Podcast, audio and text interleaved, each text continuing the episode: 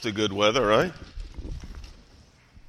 I guess we really can't complain. This has not been a cold winter. I hate cold weather. It hates me. But really can't complain about this one. It hadn't it hadn't been bad. So now, you need to make a note on your calendar or the person next to you or wherever you want to write it. Two weeks from today, what would be unique about that Sunday? Oh, you don't know. See? A little homework. No one knows? Got a hundred dollar bill for the person. No, no, I'm just kidding. there, that phone. It's daylight savings time. And I'm doing this for your own personal benefit. Because some of you show up here at 11 o'clock in two weeks and we will say goodbye to you on the parking lot. I've uh, had that happen before. I won't mention anybody's name, but we've had that happen before. And I've had it ha- happen to me only one time. So, two weeks from today, the weekend of the 7th, 8th, you set your clocks ahead. It's my favorite day of the year because I, I like it when the sun sets late in the day as opposed to, I don't even know how all that works, but I just like it better. So, it ought to be that way year round, but I'm not the man in charge. I should be, but I'm not. All right, daylight saving time, two weeks. Next week, if you set it ahead, what will happen to you? You'll be wrong, but that's all right. All right a couple things I do want to mention to you, and then you can take your Bibles and turn to Jeremiah. Jeremiah, we did a series on Jeremiah a few years ago. Let's see if anybody remembers. What was Jeremiah's nickname? Don't say bullfrog. All you three dog night people. Jeremiah was a bullfrog. What was his nickname? Jeremiah. I'm gonna sing it if somebody don't come up with it. Anybody know what his nickname was? I can't believe I'm gonna go back and do that entire sermon series again. Anybody know what his nickname was?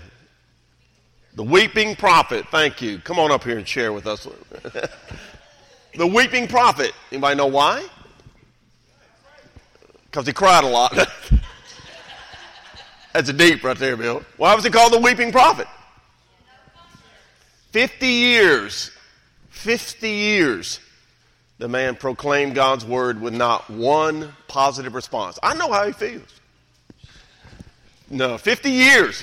Can you imagine the frustration? And, and, he writes about it. I'm not preaching on that today, but he writes about it. There's that great passage. It's one of my favorites, encouragement to me as a pastor, is a place where he writes that I can't do it anymore. It's just honest. And he says, I just, you know, I, I, I stand up and proclaim, thus saith the Lord, and and I get mocked and no one responds. There's no response, no positive response. He said, I just can't do it anymore. And then the next, the passage goes on to say, but I have to because it's a burning in my bones that I have to get it out. And that's hopefully where we are as believers, that it's such a passion for us that it just comes out. This series we're talking about, Who's Your Daddy, and we'll get more into that in just a moment. All right, just a couple things I want to mention to you, and then we'll get into Jeremiah. For our clothes closet, I was up here this week, and I like to go up there and just kind of see where we are, and uh, looking around after last uh, help day, help group. And by the way, thank you again for all of you that showed up and helped. And, and uh, we had, a, I think Chad told me it was like 450 families that we served. But anyway, our clothes closet is very depleted in, in a lot of areas, but specifically we need men's clothes desperately. Uh, men's larger clothes, uh, like what I would wear, extra large or double extra large, uh, small. Same thing with women's, but particularly in men's, we're very, very depleted in men's clothes. So uh, clean out your closet, or you can do like my kids did when I was having open heart surgery. They just cleaned out mine for me. my daughter's laughing because she knows that's what they did. 20 years ago, May 10th, that's when I had my open heart surgery. I come home, find out my daughter is engaged. Now I'm just teasing. But they had a yard sale and sold all my books. I love books. I literally went to that place at Macon and uh, Sycamore View. I call it Bibles for Jesus. I don't know what the name of it. It's a thrift store at Macon. I went in there and looking at the books and look, I look at, man, it looks familiar. And I pulled out, it was mine. Because I always write my initials. I used to, I don't do it anymore, but I used to write the initials on the, on the margin. I just put RL, and I would know that those were my books. And I'm looking at RL, RL, RL. I said, I wonder if I take these 30 books with have my initials on them up to the counter, would they give them back to me? I said, no, I'll let Jesus have them. Bibles for Jesus. Just a quick story. I promise this is it. I had a friend of mine this week. Uh, he's my same age I am. I'm actually two months older than him, so he'll be my age in, in, in March 12th. We're just sitting around talking, and I'm rambling, and he says, man, you need to shut up. And I said, you know, Mary tells me that on a regular basis. So here's what I told him. We had an old staff member that we all loved dearly, and he's uh, um, moved out of town and just he's retired, and uh, he used to tell stories all the time. As he got older, and so I told my friend, I said, all right, from now on, when you see me rambling like that, just mention his name. Be kind of our keyword, our, our code. If you mention his name, I know I need to what? need to shut up, move, move on to something else. All right. So anyway, men's clothes. If you can, if you can, uh, you can bring them up here and put them in the wagon, and you can drop them off at the Bartlett campus. What? Yeah. We're back to men's clothes, right? What was I talking about? I don't even know. Oh, I know what it was. Thank you. Several years ago, we had someone come into the lobby of our Bartlett campus and steal all our furniture. I'm going to write, Chris Ellison and I are going to write a book, Stupid Stuff We've Seen and Known While on Staff of a Church. Man, we got some great stories, but anyway. Someone comes into the lobby, on a Sunday night, and just steals all the furniture. And there used to be a thrift store right down the street from the, the church, and it may, I don't know, it may still be there. I don't know. We, so that week was, I was taking all our, our uh, ladies that work in the office, I took them all out to lunch. And they wanted to go in there on the way back and just look around. I said, okay. And we walk around, we start looking around. I go, I think that's ours. I said, I think that's ours. I think that's ours. And fortunately, in my amazing wisdom as administrator, I'd had them write Central North Church on the underside of all our furniture.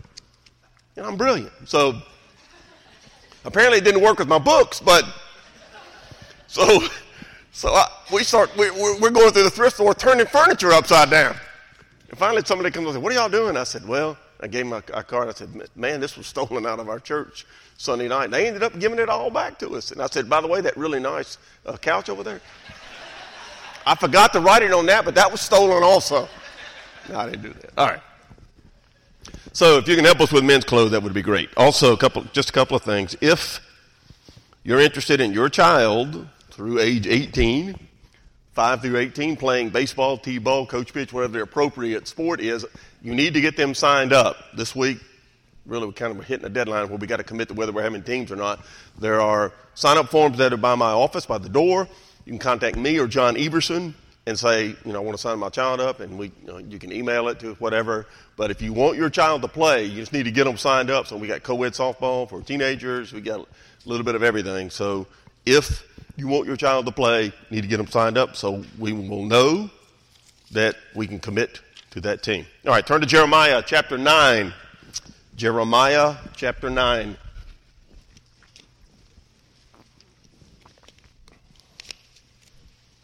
If you'll take your hand out, it'll kind of catch us up where we were last week. As we are going through this series and we're beginning to look at who's your daddy, and, I, and my hope, my desire, we talked about this a little bit last week, we're really going to focus on it a lot today, was that you will begin to just have a burning, like Jeremiah, a burning desire in your inner being to know your daddy better, to grow in the grace and the knowledge of your Lord Jesus Christ, that your faith won't just be an exercise in futility or a blind leap in the dark, but it'll be a channel of trust between your God, who is your daddy, not just the God who's out there, but if you're redeemed, you're born again, He's your Father, and He wants to know you, and He wants you to know Him. So we began to look at last week as we were looking at this series about who your daddy is, and you notice the verses there I'm the Lord, there is no other, there's no God besides me. I'm the Lord your God, you'll have no other gods before me. It begins the Decalogue and that great passage in Isaiah we've looked at. And then Romans 8 Paul writes, You received the spirit of adoption. God adopted us into his family when he saved us, by whom we cry out, Abba, or Daddy. It's a term of endearment, intimacy, Father. And so we began to look at last week why is this important to us? Or why should it be important to us to study who our daddy is? And you can say, Yeah, I believe, I believe in God, and yes, I believe Jesus died on the cross for me, and yes, I've, I've trusted Christ, and I'm born again, and, and my, I know God, and I'm going to die and, and go to heaven one day, but that's not enough. Yes, ultimately, our inheritance, and we'll see this as we walk through, our inheritance that we have in Christ, that we're joint heirs with Christ, is an amazing thing to consider and think about. That's your eternal reward. That's your, that's your inheritance. That when you leave this planet, that's what you will gain. We're the bride of Christ. We will reign with Him over the universe. That's mind boggling just to meditate on and think about. Yes, that's the final and ultimate reward. Kind of like the cherry on top of, of your cherry limeade or at the bottom or wherever your cherry limeade it ends up. That's fantastic. That's why we have peace and that's why we have hope and that's why we're secure and that death does not, we do not fear that. That's fantastic. But beyond that, what God wants is right now for you to revel in, be excited about who your dad is, and living out the reality of being a child of the God of the universe through his son Jesus Christ. What it means to be a Christian. Not something to be ashamed of, but something to be incredibly excited about and share with people who your daddy is. So last week, what we began to look at, it's the prophet Hosea, that first point on your handout is that why study this? Because it's God's desire for us. He does want us to know Him better. Not to have a, just a surface knowledge, not to have just uh, intellectual assent about some facts. He wants us to have an intimate, experiential relationship with Him where you know Him. How many of you are married? All right. If you have a spouse and you've been married any length of time, you're beginning to know each other. You're still growing in that knowledge, but it's much more than somebody that you just met and you're going to go out on a date with. Mary and I have been married 46 years. I still learn things about my sweet wife. She still learns things about me that she wished she didn't know. It's a, it's a relationship of intimacy that grows and grows and grows. And that's what Christianity is. It's not your religious option. It's a intimate relationship that is supposed to grow. Paul even talked about it in Philippians. He said, It's not that I've attained, and he thought he was about to die. He says, Not that I've attained, or to use the vernacular we would use today, he was saying, I haven't arrived. But one thing I do, I press on. I press on. I want to grow. I want to grasp everything that God has for me. And the beauty of understanding as, as a Christian that individually, each of us has gifts and talents, abilities that God gave to us to turn around and use on behalf of the whole. And they're all important, they're all significant. Whether your, your gift might be a teaching gift, your gift might be a serving gift, but they're all important. The talents that you have, God gave them to you, knew about you before He created the universe, gave you those gifts redeemed you, adopted you into his family to say, now go glorify my name. Let people know who I really am. Who's your daddy? That you want to brag on him. You want people to know who God is. Because we've talked about this a million times. Everybody has a concept of God. Everybody does. And God says, let them know who your daddy is. Why is your concept that my God is the God of Scripture? Why? And if you don't know the answer to that, that's why you pursue Him. That's why it's important to Him. Talked about that from Hosea last week. He wants us to pursue knowing him. Now, Jeremiah chapter 9, verse 23. The second idea in that arena, that it's God's desire for us, is that he wants us to glory in knowing him, what we've just been talking about. The context of this passage of Jeremiah is God is, uh, through the prophet Jeremiah, trying to explain to the nation of Israel, particularly Judah, how great he is and how puny they are next to him. That they would remember and understand that, remember Moses. And I told Moses my name was I am. Now go tell Pharaoh that and tell the Hebrews that. And by the way, when they don't believe, I'll show them I am. You let them know, Moses, and then step back. You deliver the news. I'm going to let you deliver my people. And I'm going to show Pharaoh, the most powerful man in the world, who was a god in the eyes of the Egyptians. They worshiped Pharaoh. I'm going to show him that he's not a god, that I alone am God. That's why the first commandment he gave to Moses was right there on your handout. You'll have no other gods before me. I alone am God. I'm jealous. I don't want you running after other gods because they don't exist. We've gone over that with our idols and all that we've talked about over the last few weeks. So, what God wants is for us to glory in Him, how great He is, and then go out. We talked about the Westminster Catechism saying the chief end of man is to glorify God. And what that literally means in Scripture is give people a correct estimate of what God is worth, not what they think about God. Listen to them, interact with them, respect everyone's beliefs, whatever they are.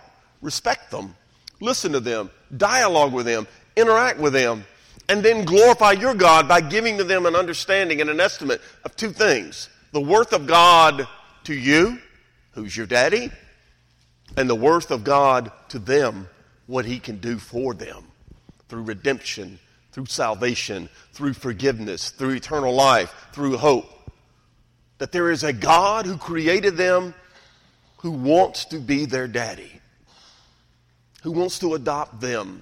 Think about it this way, metaphorically and maybe symbolically, because I love the, the idea of adoption in Scripture by which we can say, Abba, Father. Think it like about this way. If you were a child, small child, an orphan, how exciting would it be for you to be adopted into, say, your family? A good family. A family that could take care of you and provide for you and love you, introduce you to Jesus Christ. That you're just an orphan with you don't know what your future is. I have some friends, adult friends, that that's the way they grew up. And then they met the Lord Jesus Christ. Some of you have adopted children, and I think it's the greatest thing in the world for Christian families to adopt children. Because you never know where they would have ended up. And now they get to grow up in a home where they are taken care of, provided for, and introduced to the one who died for their sins, who could set them free and give them peace, hope, joy, understand true love all the things they might miss as an orphan. You have that, you've been adopted by God. And that's the daddy you want people to understand. So, as I said, you want to talk to people, you want to interact with them, you want to dialogue with them, you want to listen whatever their belief system might be. And not arrogantly or, or, or in a cruel way, but in a loving, 1 Peter 3.15, gentle, respectful way, give them a reason for the hope that you have. Why do you trust Jesus? Because you just grew up in a church that does? I was sharing this with a guy this week who has, uh, has a son. I'm trying to think how old his son was, somewhere around 22, 23. And he said, How come he's not interested in, in church anymore? And I said, Because almost every child between 18 and 30, I call them children because Mary and I were going through Kroger, the line at Kroger last night, As I say every time I go to Kroger, I meet people and talk to people. And so we're going through the checkout line, and this lady, she's very sweet, and we're just talking. And she was talking about how old she was. She just said, there was a kid at the end. It was, it was a second ago. She was talking about, oh, man, I'm, I'm 46 years old. And I looked at her and I said, I got a child that old. She goes, Ooh, you look so young. No, she, she didn't say that, but she should have. And we just continued to dialogue, and I, and I love to meet people, total strangers, and listen to them, talk to them. Why? Do, why? Because I've got something I can share with them that will give them hope, peace, joy, life, purpose, meaning. I want them to meet my daddy. That's my passion for this series, and I hope it, that it grabs you. I hope it does. So back to Jeremiah. So God says, I want you to glory in that you know me. Glory in knowing me. Now look at verse 23 of Jeremiah 9. That was a long introduction, wasn't it? I heard that. 923. Thus says the Lord, let not the wise man glory in his wisdom let not the mighty man or the strong man glory in his strength or might, nor let the rich man glory in his riches. So here's what God says. Remember the context of Jeremiah is he's explaining to them how great he is and how puny they are next to him and how desperately they need him. He says, I want you to glory in that you know me, not in yours on your handout, not in your, as a human being, your knowledge, your strength, or your riches, but rather, I want you to glory in the fact you know me. Let's walk through this a little bit because it's very significant. Man's knowledge, God says, I need your focus to be on me, knowing me. Because your knowledge as a human being, as much as it might be, you think of the smartest person you know, uh, besides me, the smartest person you know, no matter who it is, How limited is their knowledge next to God's omniscience? Obviously, pales in comparison. God's knowledge is total, it is complete. He knows everything. My knowledge as a human being is partial, it's limited, it's incomplete, it's narrow. Because I'm not God, I'm finite. One of the most powerful attributes you need to understand about your God is that He's infinite and you're finite. There are so many things you will not be able to comprehend because you're not God. And so that's why you trust Him. The righteous live by faith, the theme of all Scripture. Why? Because He's omniscient. I'm not. And so He says, don't glory in you. Nothing wrong with being wise. We'll get to that in a moment. You should be. You should never be satisfied with how much you know.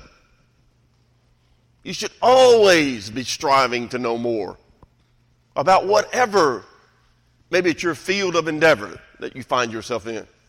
But whatever it might be, particularly as a Christian, you should never be satisfied with how much you know. We talked about the Apostle Paul earlier. He was saying, I'm chief among sinners. In Romans, he writes, Who will deliver me from the body of this body of death? I want to, what I want to do, I don't do. What I don't want to do, that's what I end up doing. Oh, who will deliver me? This is the Apostle Paul writing those words. He said, I'm, I, as I said, chief among sinners. You saw in Philippians, he said, I've not arrived yet. I've not attained. I'm not perfect. I thought I was when I was a Pharisee, same book. I thought I was sinless.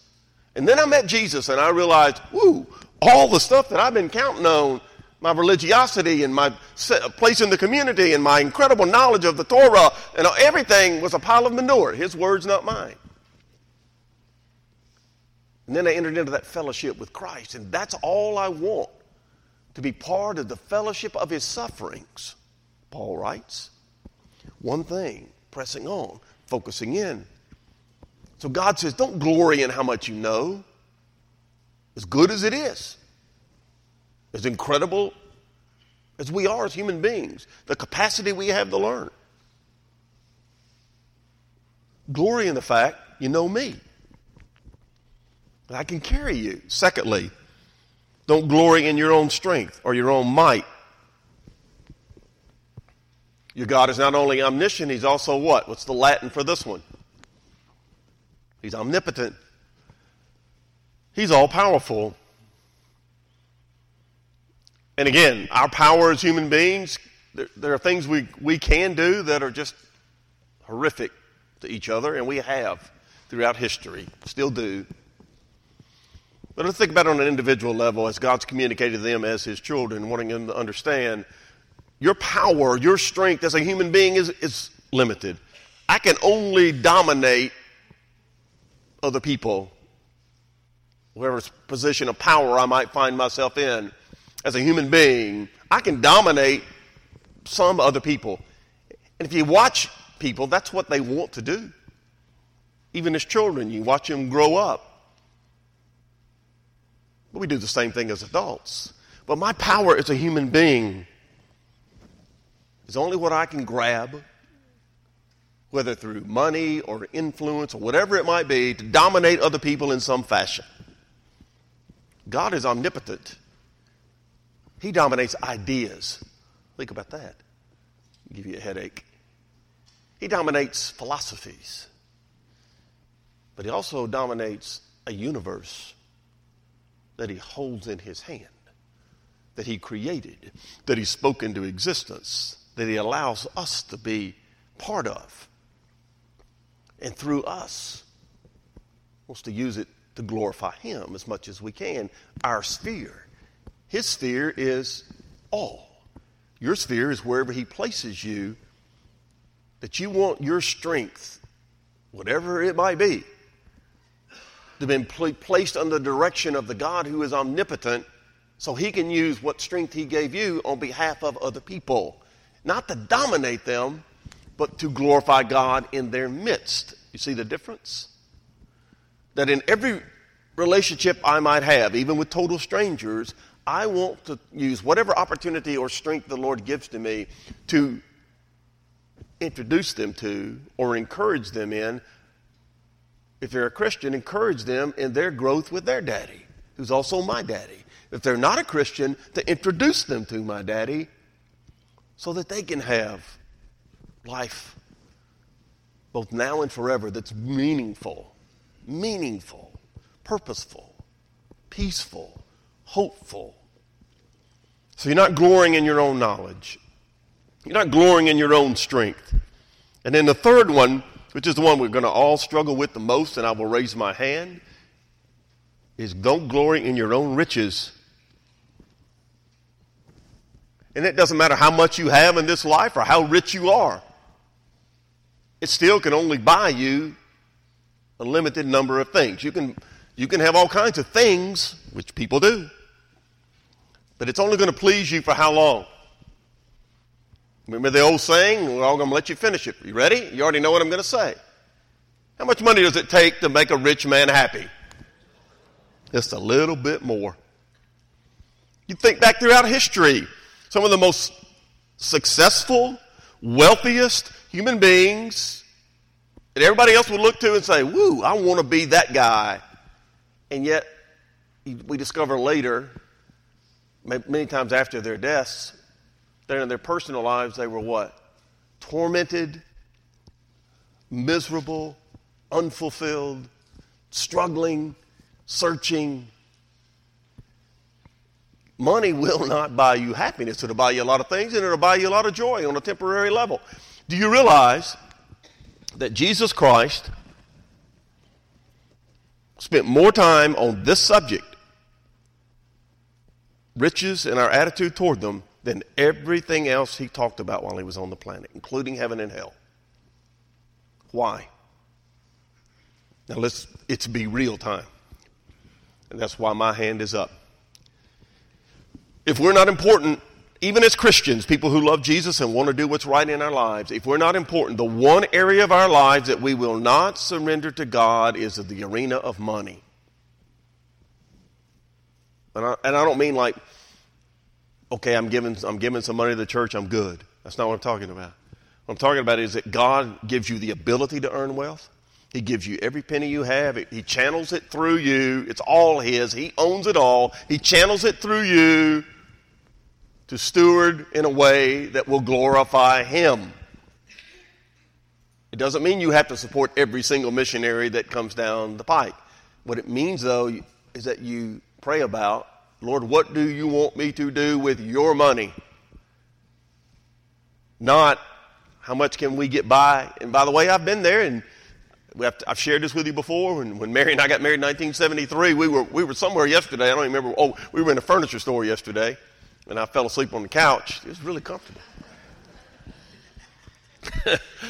well, we're just walking around. You know how they put out books to make it look homey and stuff? Well, I looked down at this coffee table, and it was a World Book Encyclopedia from the year we got married. And I said, I wonder if they mind if I stole that. That'd be kind of cool to have in your house the World Book from 1973. So I wonder what was going on in 1973. But I've joked about this before, and I was, in 1973, I've been a Christian three years. I didn't know anything about being a husband. Don't say amen, Mary. I didn't know anything about, I didn't know anything about how to treat a woman. I didn't have any example to go by. I didn't grow up in a Christian home, and it was tough. I didn't know anything.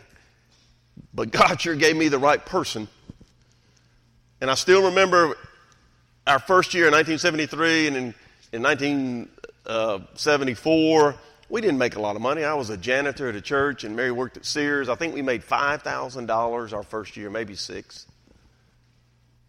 And I remember we got married, and she said, Okay, I'm writing this check to the church. I said, You're doing what? She goes, Well, we're going to give them 10% of our money. I said, No, we ain't. She said, Yes, we are. And she explained to me that that was important. It's what Christians did. And I'm not saying 10%, don't be rigid. God wants not 10%, He wants what? 100%. But if you need a target to shoot for, shoot for 10%. Start there.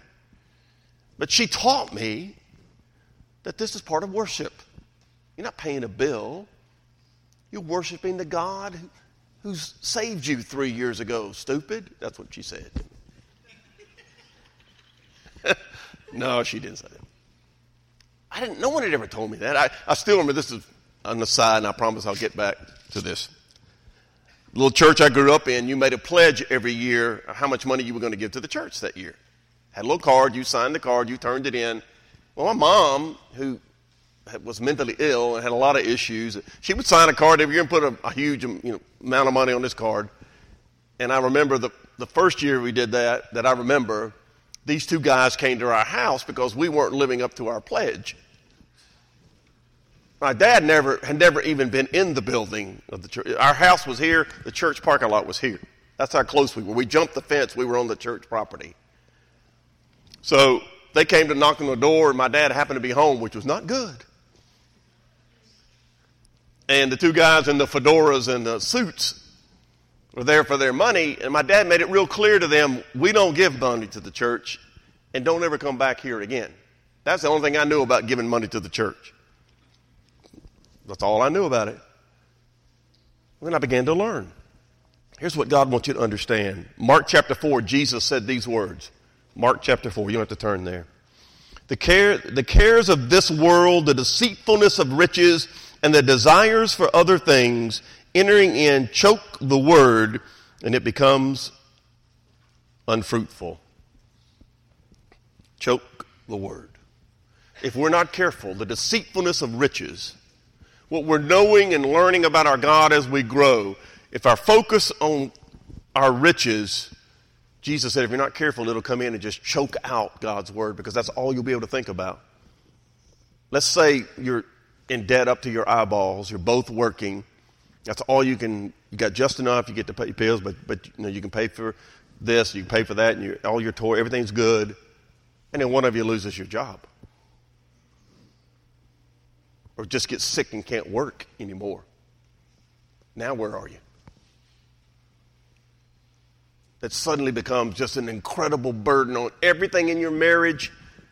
If you don't make enough money, you're not, you're not, you're not providing enough. You got to be balanced both in a budget and in your giving, that it's God's, you honoring Him.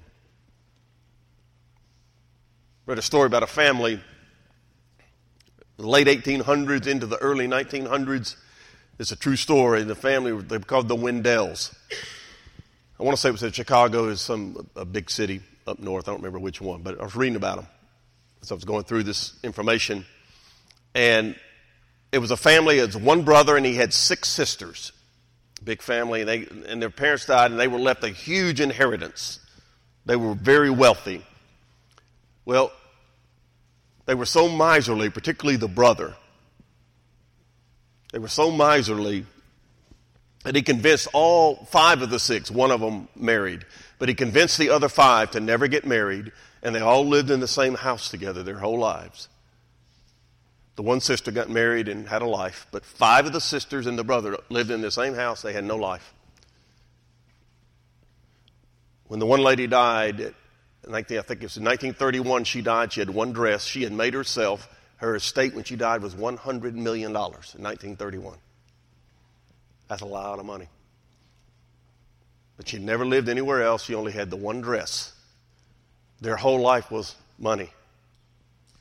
When the brother died,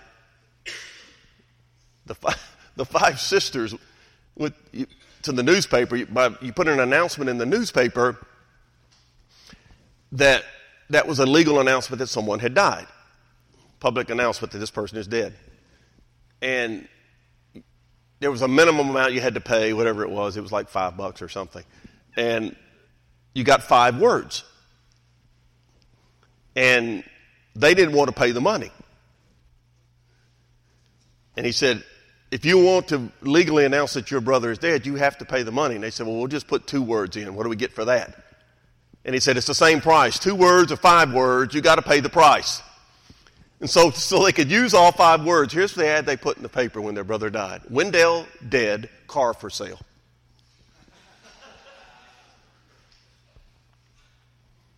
Now, what was their whole life about?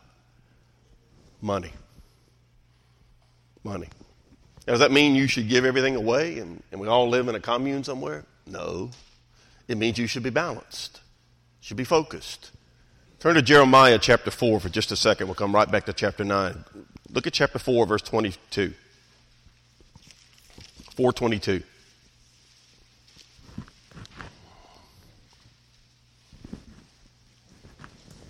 God says, 422, My people are foolish. They have not known me. They're silly children. They have no understanding. They're wise to do evil, but to do good, they have no knowledge. Here's what God's saying I want you to glory in knowing me. You got all kinds of knowledge and the capacity to do evil, and you're really good at that. But I want you to pursue and to know me. Glory in knowing me. Not live out a life of evil. You're really good at that. For all have sinned and fallen short of the glory of God. But the gift of God is eternal life through Jesus Christ. God says, I want you to glory in knowing me, that knowledge now go back to Jeremiah 9 and look at the other side of the coin, verse 24. 23, God says, don't, don't glory in your own wisdom, your own strength, your own riches, which is, by the way, that's what human beings do. But the first word in verse 24 is what? But let man glory in this. Let him who glories glory in this that he understands and knows me, God, that I am the Lord, exercising loving kindness, judgment, and righteousness in the earth. For in these I delight. Here's what God says. I want you to glory in knowing me, not in your own strength, wisdom, and riches, but rather in this. Number one, that you understand me. Glorying in knowing me. Notice how he puts the me. The Lord of loving kindness the Lord of judgment, the Lord of righteousness. In these I delight, says the Lord. Loving kindness, another way of saying grace and mercy. That you know who your God is. That when you, when you step back and you meditate on the fact that God showed you grace when you didn't deserve it, none of us did. He showed us mercy and didn't give us what we did deserve. He sent Christ that He's the God of loving kindness, that we glory in that, that we can share grace with people, that He's the God of judgment, whether you like it or not. He will be the one uh, ultimately and finally will judge every human being. Complete fairness and partiality. And we're going to look at that attribute as we walk through these. The God of righteousness. So here's what he's saying I want you the glory in this, that you know me, the God of mercy and grace, the God of judgment, the God of righteousness, holiness, living correctly. Turn to Ephesians chapter 3. Ephesians in the New Testament, chapter 3. But as you're turning there, I want you to listen to this quote from Charles Spurgeon, great preacher from the 1800s. Quote, Nothing will so enlarge the intellect, nothing so magnify the whole soul of man as a devout, earnest, continued investigation of the great subject of the deity. The most excellent study for expanding the soul is the science of Christ and Him crucified, and the knowledge of the Godhead in the glorious Trinity. End quote. Nothing will enlarge your intellect like pursuing a knowledge of who your dad is. You'll grow in ways that you never thought possible. Why? Because you're created in the image of God. He loves you. He wants to have an intimate relationship with you. He has a plan for you, things He wants to do with you, for you, through you. He wants you to pursue Him know Him, grow in knowing Him, and then go out and glorify Him in the world. That's the mission of the church. Go into all the world and make disciples, Jesus said, and I will be with you. It is God's destiny for us, which is the second point on your handout. It is God's destiny for us to know Him. Look at Ephesians 3. Let's set the context. Verse 14. 14. For this reason, Paul's writing to the church at Ephesus. For this reason, I, Paul, bow my knees to the Father of our Lord Jesus Christ, from whom the whole family in heaven and earth is named, that he would grant you, the church, according to the riches of his glory, to be strengthened with might through his Spirit in the inner man, that Christ may dwell in your hearts through faith, that you, being rooted and grounded in love, may be able to comprehend with all the saints what is the width and the, lep- the length and the depth and the height, to know the love of Christ which passes knowledge, that you may be filled with all the fullness of God. Now to him who is able to do exceedingly abundantly above all that we ask or think, according to the power that works in us, to him be glory in the church by Christ Jesus to all generations forever and ever. What Paul is doing here, and I'm, I'm, going to stop here today because I really don't want to get into the details of Ephesians. We're going to hit this next week. But I want to set the context and then we'll wrap this up. What he's saying here in verses 14 through 21 in the book of Ephesus, this is the second time Paul is praying for them. It's his second prayer for the Ephesians in this book letter that he writes to Ephesus. And it's very much a spiritual prayer here that I want you to, to understand the depth and the length and the height. We're going to talk about this in detail next week, but the idea is this. When you're looking at a building, you know, you look, get Chad up here and he can explain this because I can't, but you're looking at length and you're looking at height what, Paul is saying, this is much more than we are the building, we are the temple, but he's saying much more than that. There's a depth here, a depth. I want to end with this story, and I've shared it before, but I think it's been years, so many of you will not have heard it. Because it, it was such impactful on me as a 16 year old kid and as a new Christian. This idea of depth and never being satisfied. We used to have a college here in town called Crichton College. Some of you may have heard of it. And, uh, it used to be called Mid South Bible College. And when I was a senior at Overton High School, I really wanted to go to Mid South Bible College when I graduated from high school, but there was no money. I just couldn't afford it, and I ended up going to God's institution over there at Normal and Southern University of Memphis. And God took care of all that. But anyway, the Crichton College was founded by a man named Dr. James Crichton. And his two sons were close friends of mine. I played basketball together with them. Uh, one played at ECS, the other was at Germantown, and I was at Overton. And they, they were good. I just hung out with them. And we, we all played basketball together. And so I got to hang out some at their house in Germantown, spend time with Dr. Crichton. And Dr. Crichton used to teach a Bible study over by the University of Memphis at the old, where the old Bunton Cafe used to be, Southern Avenue Baptist Church. He would teach on Monday nights, would teach a men's Bible study there. And because I was hanging out at his house, again, I'm 16 years old, I've been saved two months. And he said, Randy, he talked like this, Randy, if you want to come, you can come. I said, well, thank you, Dr. Crichton. I, I think I'll do that. I, I, didn't know anything about the Bible. I, was, and, and so I just started going to Dr. Crichton's Bible study. And I'm like, and I've always been a voracious reader, and I love to study, and I love to learn, and I'm just writing notes. I have any idea what he was talking about. And I was over at his house one day, and I said, Dr. Crichton, he said, I'm, I'm just amazed how much you know about the Bible. And he started crying. I said, well, what did I say? Don't kick me out, Dr. Crichton, I'm sorry. He said, No, uh, Randy, uh, he's bawling. I said, What is it? He goes, I'm so ashamed how little I know. That, that means you understand that there's a depth you'll never reach, but you want to. You want to because you want to know your daddy better. You bow your heads, please.